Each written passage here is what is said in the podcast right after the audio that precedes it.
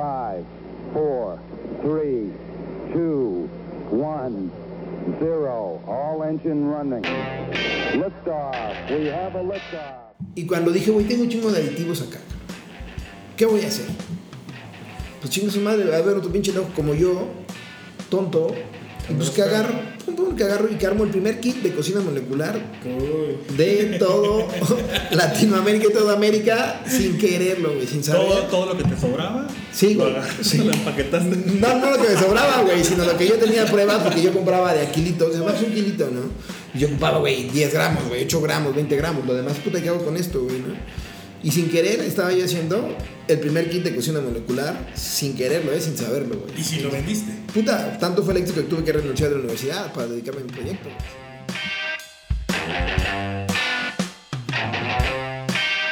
tuve más de 1 millón de reproducciones en aquel tiempo, que era un chinguísimo, donde me metía las manos al nitrógeno líquido y de pendejo no me bajaban. O sea, decía, ese pendejo no sabes lo que haces, te van a quemar las pinches manos.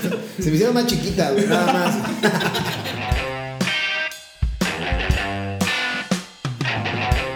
Locuchón que has hecho, o sea, que digas, la verdad es que no sabía si iba a funcionar y funcionó. Dentro de las recetas que has hecho, ¿no? O sea, dentro de lo que has preparado, ¿qué es lo más locochón que has hecho? Yo iba a decir mi matrimonio.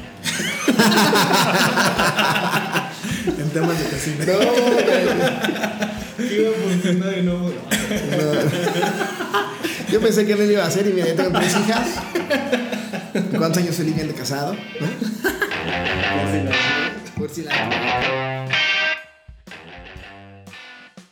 No, fíjate que me he llevado varias sorpresas. Primeramente, no sé, hay varias cosas, de verdad que sí, hay varias cosas que, pero no tengo ahorita seguramente alguna en la mente, no tengo ahorita una como tal cual identificada, pero como eso es como de toda la vida, ¿no? Un día empezamos a destilar, me parece que creo que unos clavos. Yo no sé si todavía esté allá la botellita y una botella. Como la película del perfume. Ajá. Entonces queríamos tirar unos gato, clavos. No, güey, ¿sabes qué hizo un compa una vez? Bueno, está un poco masoquista. También es chef, pero el vato metió un...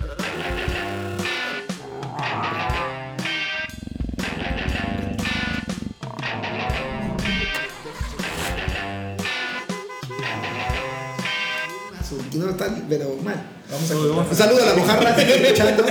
La mojarra. No, sí, está medio culero, ¿no? Está medio culero, ¿no? Pero bueno, no. Ya volviendo al tema, yo creo que el tema de los clavos, el tema de jamón cerrado. ¿Algo? No. Pues tiene un sabor. A metal. Es que sabes que cuando tú comes una trufa, para mí me dan unas notas metalosas muy cabronas. Sí. Una trufa fresca tiene esas notas metalosas, ¿no? Entonces, ¿cómo podés sacar el metal que no sea de la trufa, ¿no? O sea, esas notas a metal. Entonces empezamos a destilar clavos oxidados, ¿no? Para hacer un gel de clavos oxidados, ¿no? Pero después un químico de alimentos me dijo que no era tan seguro consumirlo, güey, o que ya no estaba en proceso de destilación y no sé qué. Entonces por eso como que pues el sabor estaba muy fuera de lo normal. Nunca has de repente agarrado dinero en tu mano, teniendo mucho dinero y de repente está chupando algo y de repente sientes esas notas así como metalosas. Pues sí. No me ha pasado. ¿Alguna vez? Nada más, no, casi tú no son monedas, güey. Más con los billetes no pasa. Es que como tú tienes los billetes, güey. Con el plástico no pasa. Bueno, cuando te has contado tus 8 varitos para tu pasaje, güey. Estás mucho tiempo ahí jugando, güey.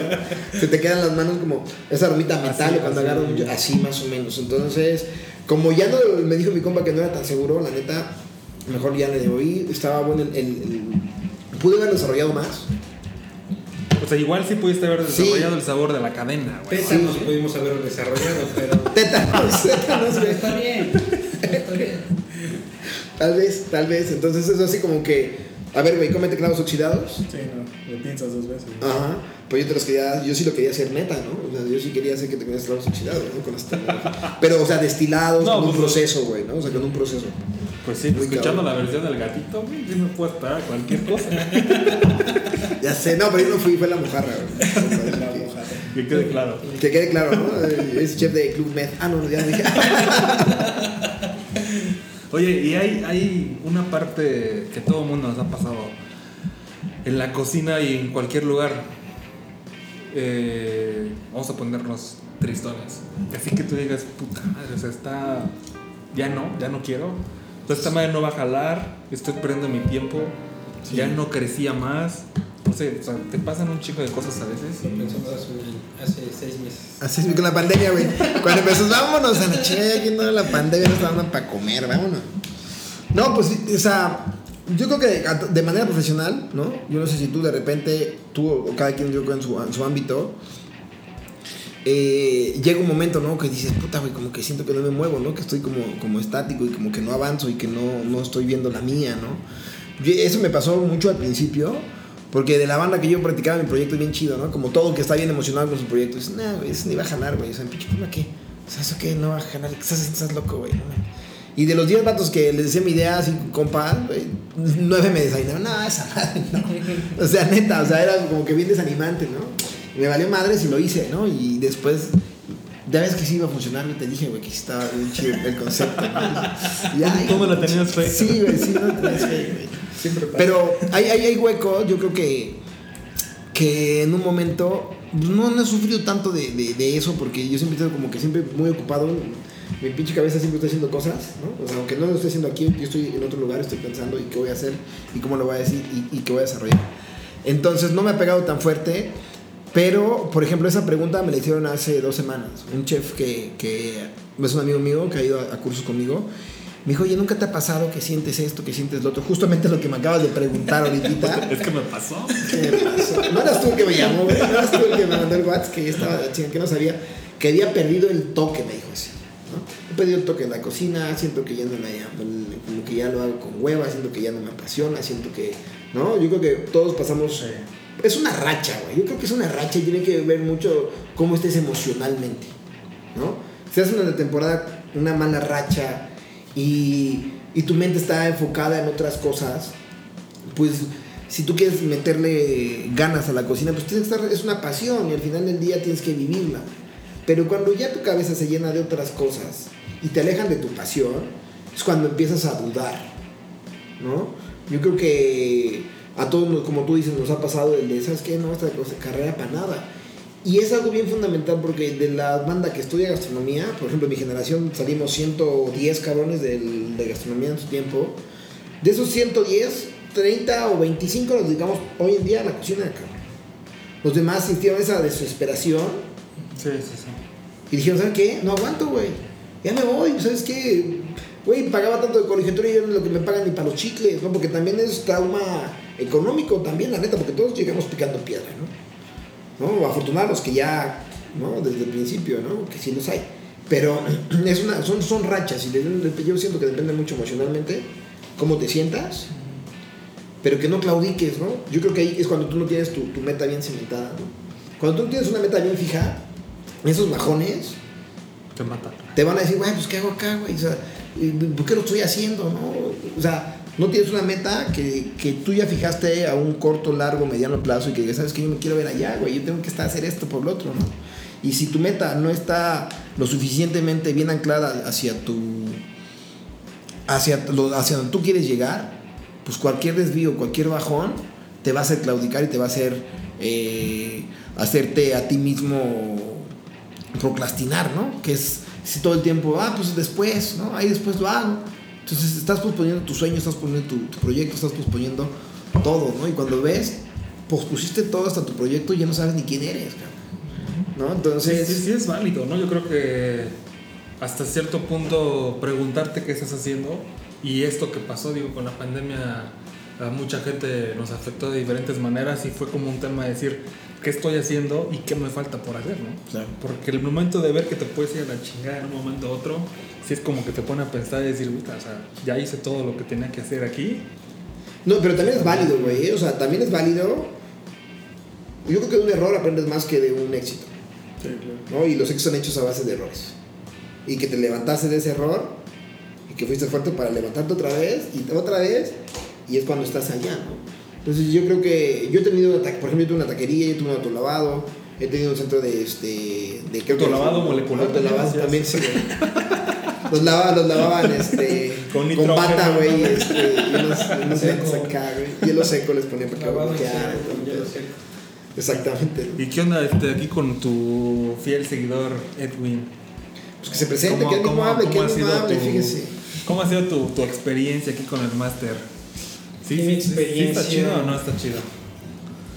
Ya llevo un rato de conocerlo también aquí al Chef Miguel. Yo creo que hemos compartido las mismas vivencias, tal vez, los mismos éxitos, las mismas amarguras en esto que es MCS. Empecé muy joven, tal cual, desde que lo conozco. Ni que estuvieras tan viejo, güey, también. Ya me siento viejo. Lamentablemente así es. ¡Lamentablemente! Quisiéramos más años. Pues somos a la edad, pues no manches. Pero pues todavía no... Ya a los 25 ya era para que hubiéramos formado muchas cosas, ¿no? Somos de la edad. Nos llegó esa etapa, ¿sabes? A esa etapa de vaciar, tomarnos las cosas tan en serio, del emprendedurismo tal cual, puro, de decir que a veces los 25 años ya es mucho para lo poco que hemos sentido que hemos hecho, ¿sabes? Llevamos bien mal, llevamos 7, aproximadamente ya 8 años en MCS de mi parte. Con las altas y las bajas, no todo ha sido color de rosas, la verdad. Hemos tratado de hacer demasiadas cosas, apacarando demasiados lugares y siempre con la misma idea, la misma finalidad, como lo veníamos hoy platicando y lo veníamos diciendo en la mañana que veníamos camino a Cuernavaca, de quiénes somos, MCS, y MCS siempre va a ser la porra, ¿no? Estamos aquí para si se puede. Nada más, si nadie nos echa porras hay que echarlas nosotros dos, porque al final del día han pasado demasiadas personas por ese lugar, han habido muchas manos, muchos buenos compañeros que hoy en día también los tenemos y que muy pocos nos han aguantado realmente nuestras estupideces como la de muchos otros. Como la del gatito. Como la del gatito. Que no, güey. Nos van a censurar el episodio. No, eso fue. Llevo. MCS sí me cambió radicalmente mi punto focal de ver la vida, tal cual a decidir estudiar gastronomía, ¿sí? Por el simple hecho de querer conocer, ¿sabes? Más allá de enriquecerme o más allá de poder ser alguien de renombre, a mí en lo peculiar y lo particular no me gusta tanto el bluff ni la fama. Soy de las personas que prefieren estar debajo del agua, ¿sabes? Pasar desapercibido, pero el conocimiento es lo que más vale hoy en día. Y lo que nos gusta y lo que más me gusta compartir es eso, ¿sí? El conocimiento. El conocimiento es para todos, no es para... Y es lo que yo creo que en este caso el Chef Miguel me ha dejado, ¿sí? Siendo mi sensei, mi senpai, por así decirlo, de la cocina, es lo que ha tratado de compartir, ¿no? Hemos crecido, nos costó bastante, ¿sí? Tan solo estar en Mercado Libre, como al principio lo comentábamos de toda la charla, de que las personas nos decían, no, es que en serio sí es 100% real, no es fake, a tal grado de que tuvimos que, en su caso, abrir la tienda. Me acuerdo en ese entonces que yo lo ayudaba a empacar las bolsitas, ahí en mi casa, con unos módicos 50 pesitos. El dealer, ¿no? El dealer, dame uno de 50 sobres. Toma. En ese entonces, estoy hablando de... un niño de prepa, un chavo de prepa que realmente no piensa ni por su cabeza qué va a hacer al otro día ni en 5 días, ¿sabes? Lo rescatamos, ¿eh? Sí, rescatamos los bicis de la calle, casi, ¿no? Le cambió hasta los polvos, ¿no? Sí. Entonces no te hacen daño, no te pendeja. Entonces eso fue lo que así realmente empezó. Nos empezó a ir bastante bien en este caso del e-commerce. Empezamos a vender realmente por internet. Estudié gastronomía como le decía, en el hecho de que me empezó a gustar. Yo en ese entonces empecé a atender la tienda solo, porque en ese entonces Miguel buscaba otro tipo de alternativa de tu flujo de dinero, como lo comentaba, con una hija, con muchas responsabilidades, un negocio que un día vendíamos, 15 días no vendíamos, entonces era muy difícil hacerlo, ¿saben? Entonces el chef siempre estuvo... como vulgarmente dices, partió el lomo en dos para poder llevar un sustento, un flote, una familia y un negocio, ¿no? Yo me quedaba solo la gran mayoría de las veces, estaba en el colegio, yo estudiaba de las 7 de la mañana a 1 de la tarde, 2 de la tarde, y eran las veces que yo decía, ¿qué hago? Buscarme un trabajo de medio tiempo, aunque la escuela me llama de San Agustín, tal cual. Siempre te va a llamar, no te pongas de excusa eso. En algún momento. Ya hasta tercero en la carrera. Hasta tercero de universidad ya que está yendo. Mi tercer año, ¿no? Bueno, en ese entonces, pues, empíricamente yo empecé a conocer todo esto. Realmente no era como que algo que yo practicaba todos los días, que me fascinaba, no era algo que desconocía tal cual. Eches, me acuerdo en ese entonces de los libros que él se compraba que había traído de Estados Unidos. Bien me acuerdo que eran el tomo, todos los tomos de Molins Pantry, que eran los que en ese entonces nosotros teníamos a la mano, fueron los que yo empezaba a leer. Y los que empezaba a preguntarme, ya veía que en ese entonces decía alginato, cloruro, cosas de esas, y yo veía que todos esos polvos los vendíamos. Entonces era cuando empezaba a despertar mi curiosidad, ¿no? Después surge la necesidad, porque sí, día a día ya era en ese entonces me acuerdo, era la época y la época del Nextel, que el Nextel nunca dejaba de sonar y siempre nos decían, ¿cuándo van a dar cursos? ¿Por qué no tienen cursos que Nextel? Puta, yo me acuerdo del Nextel. ¿Te acuerdas que teníamos el Blackberry? ¡Ah, qué bestia! Blackberry. Y que ¿por qué no dan un curso? ¿Y por qué no vienen acá? Y no sabías qué responder en ese entonces, ¿no? Entonces ahí es cuando un día milagrosamente, no, ni milagrosamente, se nos ocurre decir, ¿sabes qué? Vamos a una expo. Una expo que me acuerdo muy bien que desde un miércoles, la expo empezaba martes, miércoles, jueves, y nosotros dijimos, vamos a hacer la mejor expo, la más exitosa de toda nuestra vida, y eso fue. Esa fue la expo en Abastur, me acuerdo muy bien, hace ya 4 años, que no, 5 o 6, ¿no? Me parece. No, de Abastur, la primera vez que fui, bueno, la verdad es que fui, no fui fue Kiki conmigo, ¿no? La primera expo, yo, sí, abrieron un espacio de, para pymes en ese entonces. Para pymes, ¿no? Que eran, ya nos metimos de colados, y ahí nos fue bien, entonces ya después fuimos no recuerdo en qué año fuiste. Seguían dando los apoyos. Primero fue como 2014, no, 2013, 2012. Ah, por ahí, sí, más o menos. Sí. Y se nos ocurre, vaciamos toda la tienda, literalmente la vaciamos toda, de lo poco mucho que teníamos, fue lo poco mucho que llevábamos, ¿no? Y fue la gran sorpresa que nosotros nos dimos cuenta y nos llenó tanto de orgullo ser la parte que revolucionara la industria, tanto hotelera, restaurantera. Ay, güey, se escuchó bien bonito, ¿eh? Eso te lo va a comprar. Sí, porque realmente no era algo que lo tuvieras al alcance de tu mano en un. A your fingertips. Es el de ventas, ¿no? Sí. Eso es que está vendiendo. Porque es ventas. ¿Qué más es? Yo soy Vets, lavalosas, el de los baños, ¿sabes? El que te da el jabón antibacterial en la entrada. Que te toma la temperatura, ¿verdad? Ya tiene un puesto. No.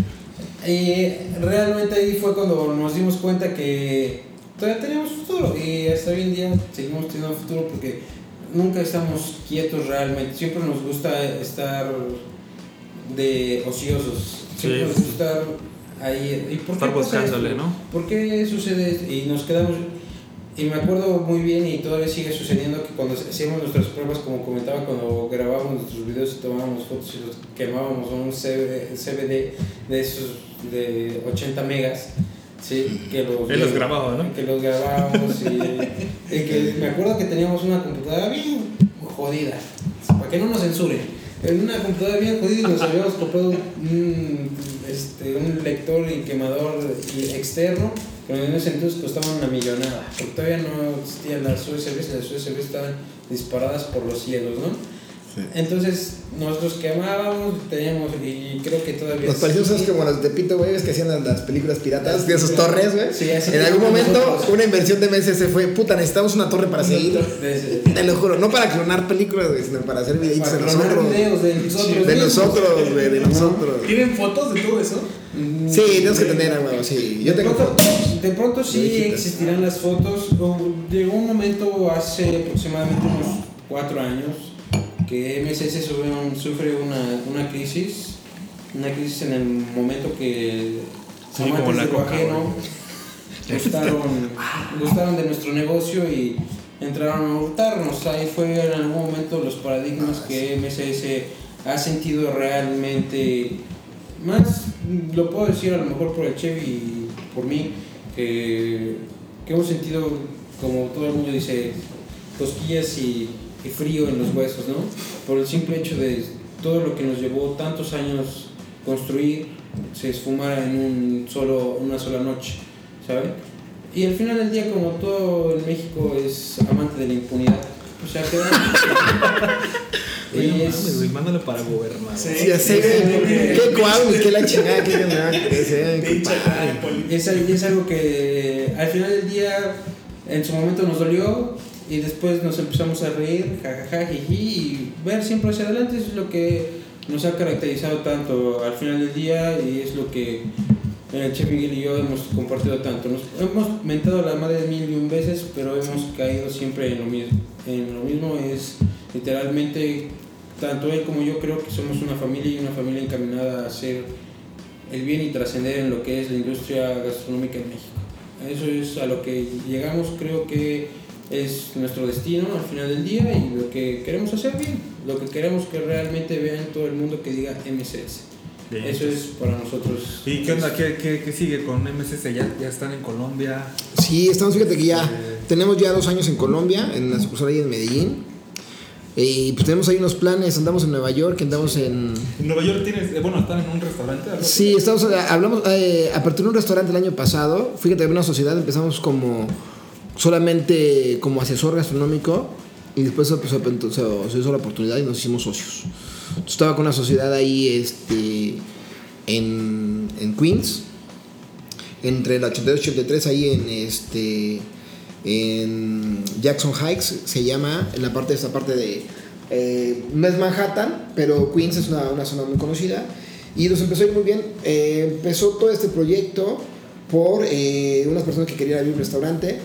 Mi socio en Colombia nos contactó y bueno, nos hizo toda la onda, ¿no? Entonces llegamos allá y empezamos a aperturar un restaurante ya con mi nombre, ya querían que mi nombre apareciera en la carta y bueno, entonces ahí ya empezamos a negociar, hicimos un tipo de negociaciones, metimos más auge en la carta y empezamos ya ahora sí con un restaurante de Chef Miguel Cepeda, ¿no? Porque querían que apareciera el nombre. Pero fíjate que con esta pandemia, pues bueno, la verdad es que nos pegó durísimo, las rentas son hiper caras, o sea, Nueva York es carísima. Entonces, pues resistimos bastante tiempo, pero llegó un momento que ya no pudimos, ¿no? Pero siempre mi mirada ha sido... ¿Pero sigue el restaurante, no? No, ahorita ya cerró, ahorita ese restaurante ya está cerrado y estamos buscando la manera de poder... pues que regrese otra vez el dinero que se invirtió, ¿no? Yo en ese caso yo no invertí dinero, simplemente fui un socio intelectual de la cocina y demás. Entonces pues ni me preocupo tanto, ¿no? Estoy aquí muy chingón, ¿no? Tenía que investigar la chingada. Pero bueno, y vimos que ese mercado, empezamos a hacer un cursillo por allá, por esta onda de los lugares y de la pandemia, bailó, pero tuvimos muy buena aceptación, fíjate, entonces no voy a quitar el dedo del renglón. Y ahí hay una gente que estamos contactando y que nos quiere llevar para hacer otra vez el curso. Y hay unas propuestas ahí con unas personas que ojalá se concreten y poder empezar a hacer este proyecto para llevarse a MSS a Estados Unidos. Y hay otra persona también en Seattle con la que estamos desarrollando este Smoking Bubble, porque ahora ya no voy a hacer la misma pendejada de antes. La voy a patentar y me voy a buscar un gringo que me financie y que nos asociemos. Y el que le invierte el varo, yo la parte intelectual y la desarrollada, ¿no? Entonces, pues vas aprendiendo de los errores, ¿no? Entonces queremos llegar a esas latitudes y con ojalá se haga esta relación con este socio y podemos llegar no solamente a Estados Unidos, que es como mi mirada inmediata, pero si se hace todo esto, primero Dios, pues vamos a estar en todo el mundo, ¿no? Desde Hong Kong, Europa, Estados Unidos y toda América Latina, ¿no? Las próximas que queremos hacer, el próximo viene Ciudad de México, vamos a ver Ciudad de México. El proyecto era para este año, pero con todo este desmarrelajito nos movió un poco el tapete. Esperemos el año que viene, que sea en el primer cuatrimestre del año. Ojalá ya estemos aperturando Ciudad de México. Tenemos por ahí algo platicado ya con otras ciudades. Está Querétaro, está Monterrey, ¿no? A lo mejor se hace algo, a lo mejor no. Todo es negociaciones y hablar. Pero lo que sí tenemos claro que ya cambiamos la visión de la empresa, güey. Ya no es la misma visión que teníamos hace 10 años. a la visión que ahora tenemos. Entonces, con esta onda de la pandemia, todo ese pex, el tiempo que no teníamos, quitamos todo, quitamos desde misión, visión, todas esas madres que ya creo que son obsoletas hoy en día en la mercadotecnia, pero nos pusimos otra visión hoy en día, ¿no? Hoy en día la misión y la visión de la empresa son diferentes de hace 10 años, y lo que queremos llegar a hacer, si pudimos hacer esto en México y ser los pioneros, pues estamos a muy buen tiempo de hacerlo en Latinoamérica, ¿no? Sí. Pues Latinoamérica está en pañales, o sea, se los digo porque hemos visitado varios países de Latinoamérica y se los juro, que hay muchos. México está en un nivel gastronómico acá. Sí, aquí el problema es, no el problema, sino los lugares o los países podrían ser los únicos que podría ser Perú y realmente los que compiten por una gastronomía. ¿Estuviste también en el concurso el Culinary Team? Ah, bueno, soy miembro del Mexico Culinary Team, de la selección profesional, y yo represento a México en las Olimpiadas, ¿no? En las Olimpiadas y las Copas del Mundo. Entonces, pues ya tengo 2 participaciones a nivel mundial con el Mexico United Team. Y pues también en otra parte que es la pasión. Ahí sí fue meramente pasión, güey, porque no te pagan ni un peso, güey, al contrario. Descuidas tu familia, bueno, en mi caso, ¿no? Descuidas un poco tu familia, descuidas un poco tu negocio, pero todo lo haces por la pasión en la que tú haces y por tu país, ¿no? Porque al final del día es mucho tiempo que se invierte. O sea, la primera vez que concursamos sacamos plata, pero la neta es que fue una chamba, carnal, te lo juro que impresionante. Yo creo que desde ahí ha cambiado mi metodología de trabajar un poco en la cocina, porque siempre he sido muy relajado, pero a partir de eso como que me he puesto todavía más estricto, ¿no? Entonces, en mis pesajes, en mis en place, en la manera de trabajar, en ser siempre limpio, siempre ordenado, organizado, ¿no? Entonces, esto me ha dejado un aprendizaje cabrosísimo, porque cuando yo fui a Luxemburgo hace 2 años a competir en una World Cup, no mames, o sea, te lo juro que nosotros íbamos cargando nuestras cositas, ¿no? De la cocina y fuimos al súper y unos pinches pescadotes. Dijimos, no mames, güey, ya nos gastamos un bar nomás para probar. Hoy llevamos $40,000 mexicanos solamente hoy en las pruebas, y esto va a ser basura pasado mañana, güey, ¿no? Porque todo lo tirábamos. Estamos tan amados en la comida que en las pruebas, o sea, pruebas y ya, listo, ya quiero más, güey, ¿no? Vienes practicando un año, cabrón. No, en Luxemburgo practicamos 1 año, 3 meses, güey. 1 año, 3 meses antes, güey, de estar cocinando con los equipos, de acoplarte con tu equipo de trabajo, ¿no? Porque para una preparación así, o sea, es importante la comunicación. ¿Y cómo vas a hacer una comunicación con otra persona si ni siquiera te has llevado, cabrón? Yo me acuerdo cuando concursé en Navastur, güey. ¿Qué hablas y le dices a... Güey, yo cuando concursé en Navastur la primera vez, cabrón, mi compañero lo conocí de la competencia, güey. No mames, ¿no? O sea, sí, esa fue una mamada. Y con la Navastur, pues, sí... nos queda de experiencia, le queda de experiencia al chef, nos queda de experiencia, fue bonita. Sí, creo que todo aprendes, ¿no?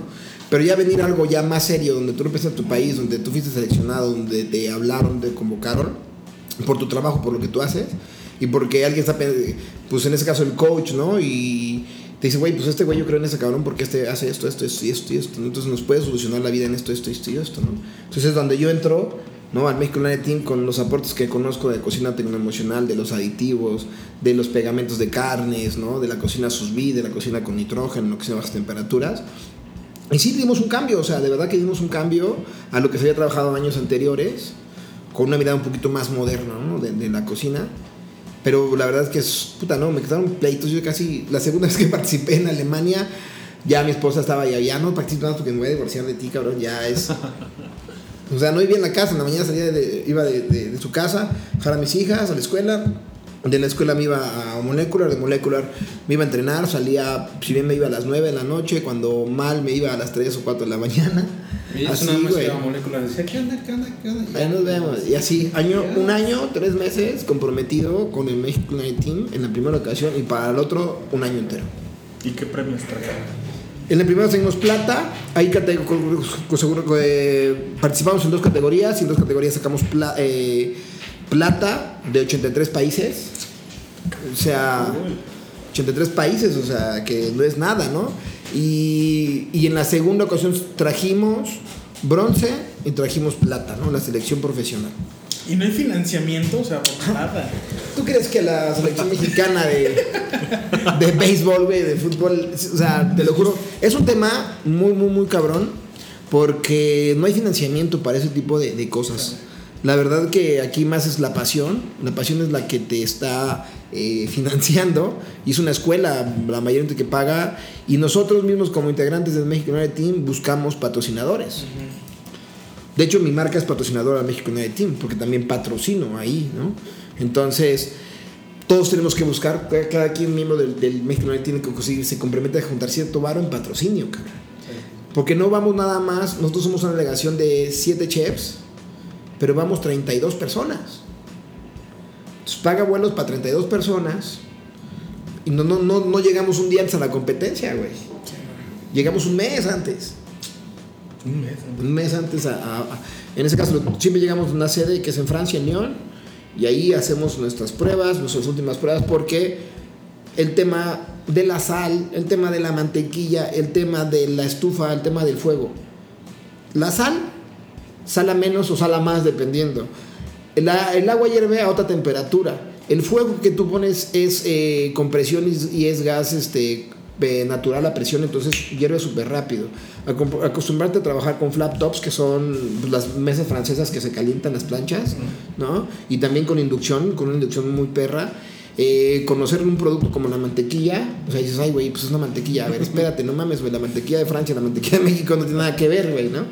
Entonces, no es lo mismo hacer una preparación con aquí tú lo sabes, un croissant, ¿no? Una masa laminada con una mantequilla francesa de buena calidad a una mantequilla que tengas acá, ¿no? Entonces, es bien diferente. Entonces, pues tienes que ajustar tus recetas que ya vienes trabajando un año y tienes ahí un mes, bueno, prácticamente 3 semanas para ajustarlas, porque lo que tú ya has practicado durante un año o lo que vienes practicando, prácticamente lo tienes practicando 3 meses, porque 8 meses son de pruebas, esto sí me gustó, esto no me gustó, pam, pam, y se hace la selección de todo. Ya cuando se hace la selección de todo, se practica y se practica y se mejora y se practica y se practica, y ya llegas a Francia, estás viendo que ya tu receta, puta, está, te lleva los pinches trastes desde acá, nos llevamos cada quien unos pinches maletones cargándolos con ollas, con cacerolas, qué chingados zapatos de lujo, ni qué chingados chamarra, ni el pinche frío, mejor que lleven ollas, güey, ¿no? Pero así, te lo juro que neta, así, neta, por llevamos. Por eso van tantos. Sí, cabrón. Y ves a los güeyes de Arabia Saudita, ves a los alemanes, güey, los de Canadá llevaron un avión para ellos solos, ¿cómo se llama? Canadá Culinary Team. Ah, qué cabrón, ¿no? Ya tenemos un avión nosotros. No, güey. Sí, no te la hagas en la rifa. No, chica. Pásate con tu cachito. Vale, madre, güey. Güey, los de Emiratos Árabes, estamos entrenando junto a los de Corea y junto a los de Emiratos Árabes, y esos cabrones llegan con 2 pinches camiones, 2 trailers, güey, así, de puro equipo, cabrón. Como si fueran los Tigres del Norte. What the fuck, cabrón, en equipo, güey. Y nosotros con estas ollas caseras aquí en el pinche hombro, güey. Nos sentíamos bien pro porque rentamos una van, güey, de esas de 3 toneladas, una camioneta de esas de 3 toneladas, güey, que tenía su plancha. Y dices, ah, güey, vamos a la chingonería. Pero no, para los 32, ¿no? Que van. Sí. No, imagínate, porque es la selección mayor, la selección menor, o sea, la junior, que es la, o sea, la pro, la junior. Luego llega todo el staff, porque tenemos que llevar, güey, neta, te lo juro que es. El año pasado, en Luxemburgo, improvisé una pinche etapa para cocinar los filetes, porque una de las pruebas consiste, bueno, ahí les va la prueba. La prueba que se llama Restaurant of Nations es cocinar al momento. Es un servicio de 8 horas, en las cuales 4 horas son para mi son, 5 horas son para mi son plus, 2 horas para servicio, no, 3 horas para servicio, y en esas 3 horas para servicio ya está contada la limpieza. Es decir, trabajas todo el tiempo desde que entras, no mames, te lo juro por Dios, que es una presión encabronadísima, güey. Yo estaba a punto de llorar la primera vez que estaba, pero de nervios, güey, o sea, de tanta pinche adrenalina que tienes en ese momento, porque tienes que estar impecable, güey. Tienes que estar sin una pinche mancha, güey, aquí en las uñas, cabrón. Tus cuchillos, güey, tienen que entrar. Planchado. No, claro, obviamente, eso es de ende, ¿no? Rasuradito y todo. Tienes que estar impecable, güey. Estás representando a tu país, güey. No estás representando mamadas, estás representando a nivel mundial, güey. Estás compitiendo con la crema innata del otro país y del otro país y del otro país, cabrón, ¿no? Entonces, pues venimos trabajando mentalmente con un pedo así del coach, muy cabrón. Entonces es una gran responsabilidad, cabrón, ¿no? Entonces yo estaba como a punto de explotar antes de salir, güey. Tenía los nervios a punta de piel la primera vez. Y te lo juro que los cuchillos Si tus pinzas para montaje tienen una rayita de mugre, punto malo, güey, ¿no? Oh, o sea, te llegan a jurar. Los jurados, antes de que entres a tu cocina, te revisan de fe a fa. A ver tu mise en place, güey. Pam, pam, pam. A ver, saca tu mise en place. Esté fechado. Todo, todo, todo. Si llevas un ajo, tiene que estar tapado, cabrón, ¿no? Nada que dejes destapado. Fechado, fecha de curiosidad, fecha de en que se echa a perder, ¿no? ¿Quién lo elaboró? ¿Y qué es? Todo, todo, todo. Tu mise en place es perfecto, cabrón. No te puede sobrar, no te puede faltar nada. Porque al final de la competencia, la basura orgánica la pesan. Quien tenga más merma, puntos menos. Entonces, el mise en place, si tú llegas con tu carne, hay algunos parámetros. Por ejemplo, en el caso de los filetes, yo les hablo porque me tocó hacer los filetes, ya pueden ir limpios, pero no pueden ir cortados. Te califican las habilidades culinarias en el momento. Cómo deshuesar un pescado, güey. Cómo desescamar un pescado, güey. Cómo filetear un pescado. Cómo hacer un fondo. Cosas básicas, pero con un nivel de exigencia y un nivel técnico muy encabronado, que si tú lo llevas, o por ejemplo cuando tú estás trabajando, no pones abajo hielo de tu producto, luego tu filete, luego no está tapado, o sea, tú ya pusiste, pero no le pusiste la tapa, güey, punto medio, güey, ya le pusiste aquí, pero no tienes su etiqueta de qué es, güey, puta madre, punto menos, güey, no, o sea, es un estrés psicológico muy perro, güey, porque tienes que trabajar, güey, tienes el chile adentro, como decimos, pero no se te tiene que ver, güey, se tienes que ver tranquilo, te tienes que ver, no te tienes que ver como una pinche gallina sin cabeza que andas, ah, no mames, y luego ¿qué le hago? Y la chingada. No, o sea, no te tienes que ver así, güey, porque te lo juro que yo tuve la fortuna de ver otros países y sí, güey, se ve de la verga. O sea, yo estaba ahí, estos güeyes, nada más de verlos, están que se los lleva la verga. Entonces nosotros trabajamos mucho tiempo en el de que puede estar que se te queme toda la verga, pero tú sereno, güey, tú tranquilo, cabrón. Como tú, la doña, ¿no? Sí, cabrón, exacto, como la María Félix, así, cabrón, ¿no? No, y de pusiste mal la basura, mal, güey. O sea, desde el acomodo, ellos se dan cuenta cómo entras. Entonces, todas las cocinas están equipadas full, con abatidores, con 3 hornos, con refrigeradores, con mesa fría, güey, con tarja, con plancha, con todo, cabrón. Y todos son así, 20 cocinas al mismo tiempo que cocinamos, cabrón. ¿Y cuántas estrellas Michelin te traes de ahí, güey? Pues la mayoría de esos güeyes son europeos, güey. Entonces ahí está participando muchas estrellas Michelin, güey. Pues es que a fin de cuentas están acostumbrados a un nivel de cocina. Y nosotros, en México no hay estrellas Michelin, güey. ¿Cómo vas a llevar un jurado, güey? Nivel de exigencia. Ese nivel de exigencia que tú trabajas todos los días en una estrella Michelin, güey, y estás participando en un país, pues ya es de pan todos los días, güey, ¿no? Cosas que ya es de por hecho. Pero en México no hay estrellas Michelin. Y te estás comparando con güeyes que trabajan todos o la gran mayoría en estrellas Michelin, güey. Entonces tienes que tener un nivel de exigencia muy, muy encabronado, güey.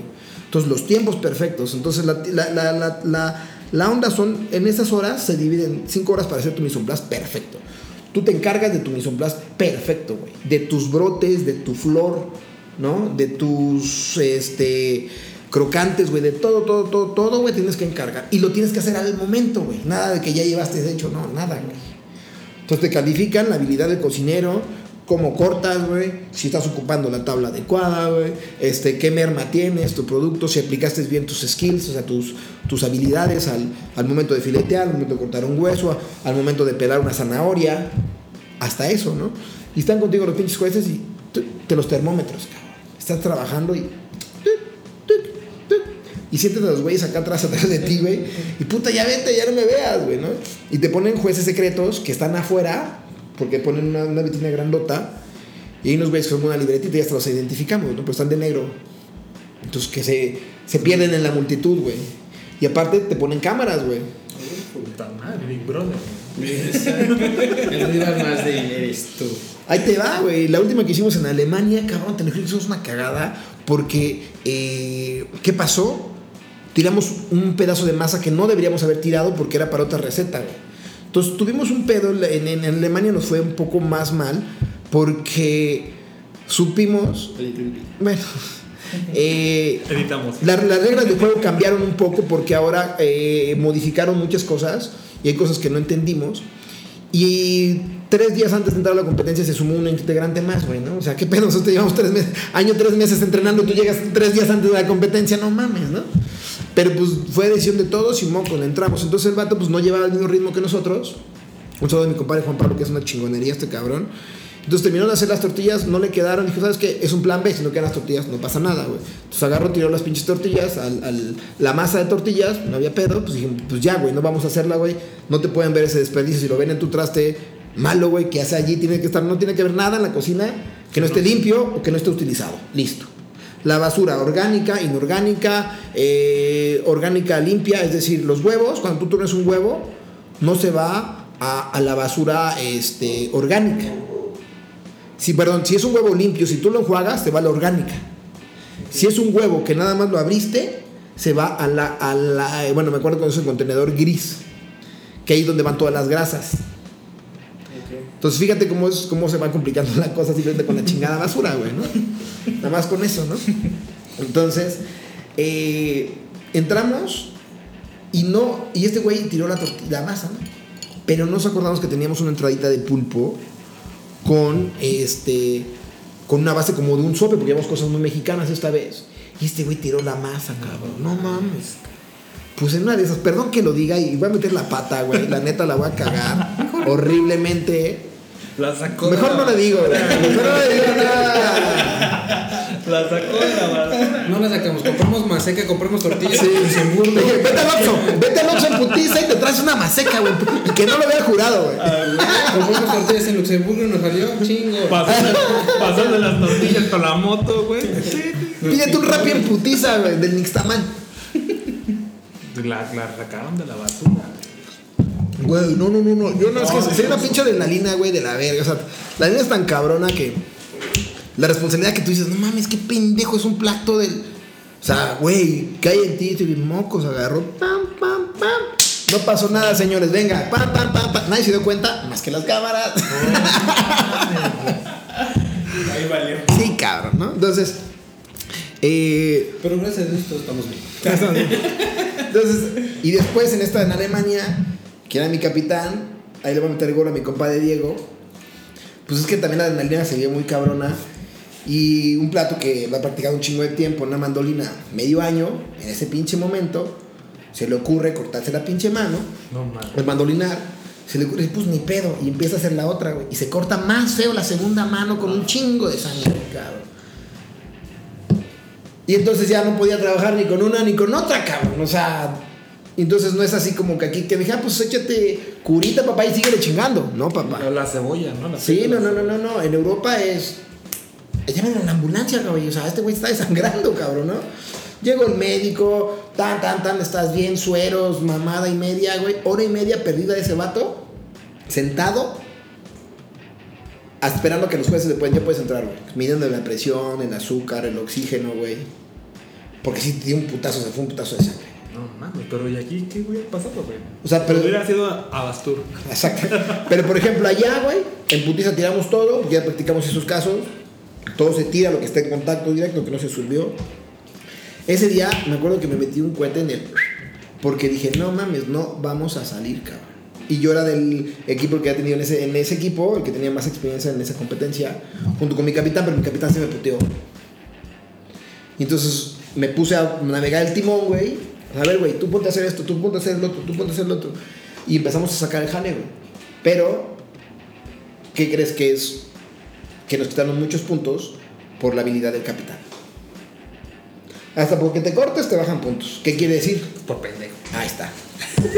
No lo dije, ¿no? O sea, se supone que se supone que eres una chulada. Pues sí, güey, o sea, pues son accidentes, güey, sí, o sea, al final yo eres el capitán, a fin de cuentas, ¿no? O sea, no, y quien sea, güey, al final eres un profesional, ¿no? O sea, es un equipo profesional que te corta las dos pinches manos y que el juez le diga, mijo, mejor ponte a tocar guitarra, ¿no? Porque ya no vas a hacer para cocina, casi le dijo, ¿no? Entonces, pero bueno, o sea, fue una experiencia muy cabrona, muy chingona. Y te digo, se vive un nivel de estrés que dices, güey, no mames, no puede ser que en 8 putas horas se resuman año y medio, tres meses de entrenamiento, de chingas, de desvelos, güey, de no estar en tu negocio, de no emprender nuevos productos, de no ir investigando más, güey, ¿no? De no ir a la junta de tu hija, de pasarte los días, pues, o en las noches, ¿no? De no contarle sus cuentos y no acostarlas en las noches, güey, porque estás practicando. Pero pues yo creo que todo eso vale la pena. Y yo creo que también que tengan mis hijas un papá que se sientan orgullosas, ¿no? De su papá. Y que a lo mejor haya presentado también a su país, ¿no? Entonces, eso es lo que me voy con un buen sabor de boca. y es una experiencia que la neta me ha marcado muchísimo la vida, sobre todo la profesional, porque te das cuenta, güey, de un chorro de gente que está en tu mismo pensamiento, ¿no? Que también vive, come, sueña, y es un modo de vivir en la gastronomía, pero en otras latitudes del mundo, ¿no? Y hay cosas tan chingonas, te lo juro, que dices, wow, te quedas asombrado de las cosas que ves de tus compañeros, chefs, cocineros, que dices, wow, ¿cómo le hizo este cabrón para hacer esto, no? Sí, te lo juro, unas cosas que dices, wow. Y que no salen en revistas, ¿no? Exacto, ¿no? O sea... Sí, hay un chingo de gente exitosa que la neta no salen en revistas y... O que no nos enteramos, o que no sabemos, ¿no? Nada más así de fácil. Que no tienen, creo que, el medio para decir lo que están haciendo, ¿no? Sí. Entonces, pues, así es la onda de participar en competencias internacionales. No, está muy chido. Yo creo que tenemos bastante material para podcast de unos 3 meses. Nuestros episodios son como de 20 minutos. Como de 20 minutos. No mames, edición. La magia de la edición. Le vamos a aventar un toque de edición. Yo creo que vamos a aventar como pedacillos ahí después que nos salgan en el podcast. Pero pues, el gato, mano, pues ya se nos acabó el alcohol, que es lo peor de todo. Pues muchas gracias a los dos por parte de Amasijo por venir a impartir el taller. Esperemos que estén viniendo constantemente para acá. Hay mucha gente de aquí, ojalá, de Cuernavaca, Morelos, que yo creo que está interesado en seguir aprendiendo de los máster de la cocina molecular en México. Y gracias. Y pues yo creo que vamos a hacer otro episodio, ¿no? Sí, yo creo que sí. Porque se quedó como interesante todo esto de las competencias. Sí, yo creo que son cosas que pues igual y vemos en televisión, escuchamos, pero lo que tú vives al final del día, este año y medio o año 3 meses, que nadie conoce, que nadie sabe qué pasa, lo que hay que sacrificar. Sí, porque inclusive, o sea, de todo lo que practicamos, no podemos subir una chingada foto. ¿No se puede? No, prohibido. Porque todos los güeyes que están en la competencia, ya, te lo juro, yo ya tengo ciertos conocidos que yo he visto en competencias internacionales que siempre son los mismos y que están ahí otra vez. Y un equipo ganador es el que no participa una, dos, tres, a la quinta o sexta vez, pero consecutivos, güey. O sea, son los mismos vatos, ya tienen la misma onda, ya saben a lo que van. Porque un equipo que se desmadra es un equipo volver a empezar otra vez de cero. Y otra vez, y otra vez. Y hay otros países en el mundo que sí los apoyan. Y hay un sueldo para ellos, entonces le meten ganas, ¿no? Y aquí pues está un poco cariño, ¿no? Pero te digo, entonces sí, no puedes subir una foto, porque como te están checando al Mexico United Team, quién son los integrantes, y te están buscando. Entonces, si tú ves algo, es como decirle a la competencia, mira lo que vamos a hacer, cabrón. Sí. Entonces hasta eso está prohibido, güey. Hasta eso está prohibido. Yo creo que vamos a hacer como un capítulo especial de competencias sí, de cocina. Detrás de la competencia. Pues bueno, te esperamos seguirlos viendo por acá. Muchas gracias. Redes sociales. Me pueden encontrar ahí en Instagram como Chef Cepeda. Estoy agarrando la banderita de México. Síganme en mi canal también de YouTube. También está como Chef Cepeda. Por favor, búsquenlo en los episodios. Vamos a seguir un episodio esta semana de los chiles en nogada. Cool.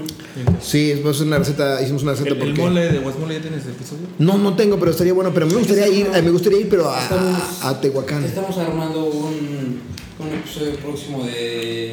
tus relaciones y marketing. Ah, sí.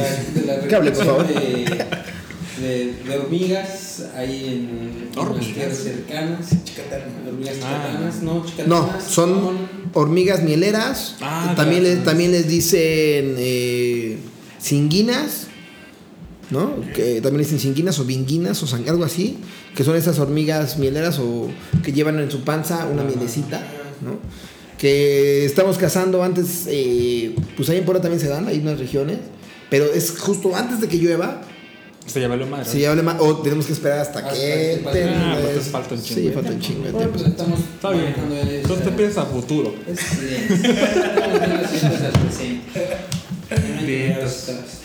Pues listo, pues muchísimas gracias a todos los que nos escucharon y pues nos vemos en el siguiente episodio. Ya estás, bye, chao. Muchas gracias, chao. Puros Molecular Cuisine Supplies. Yeah.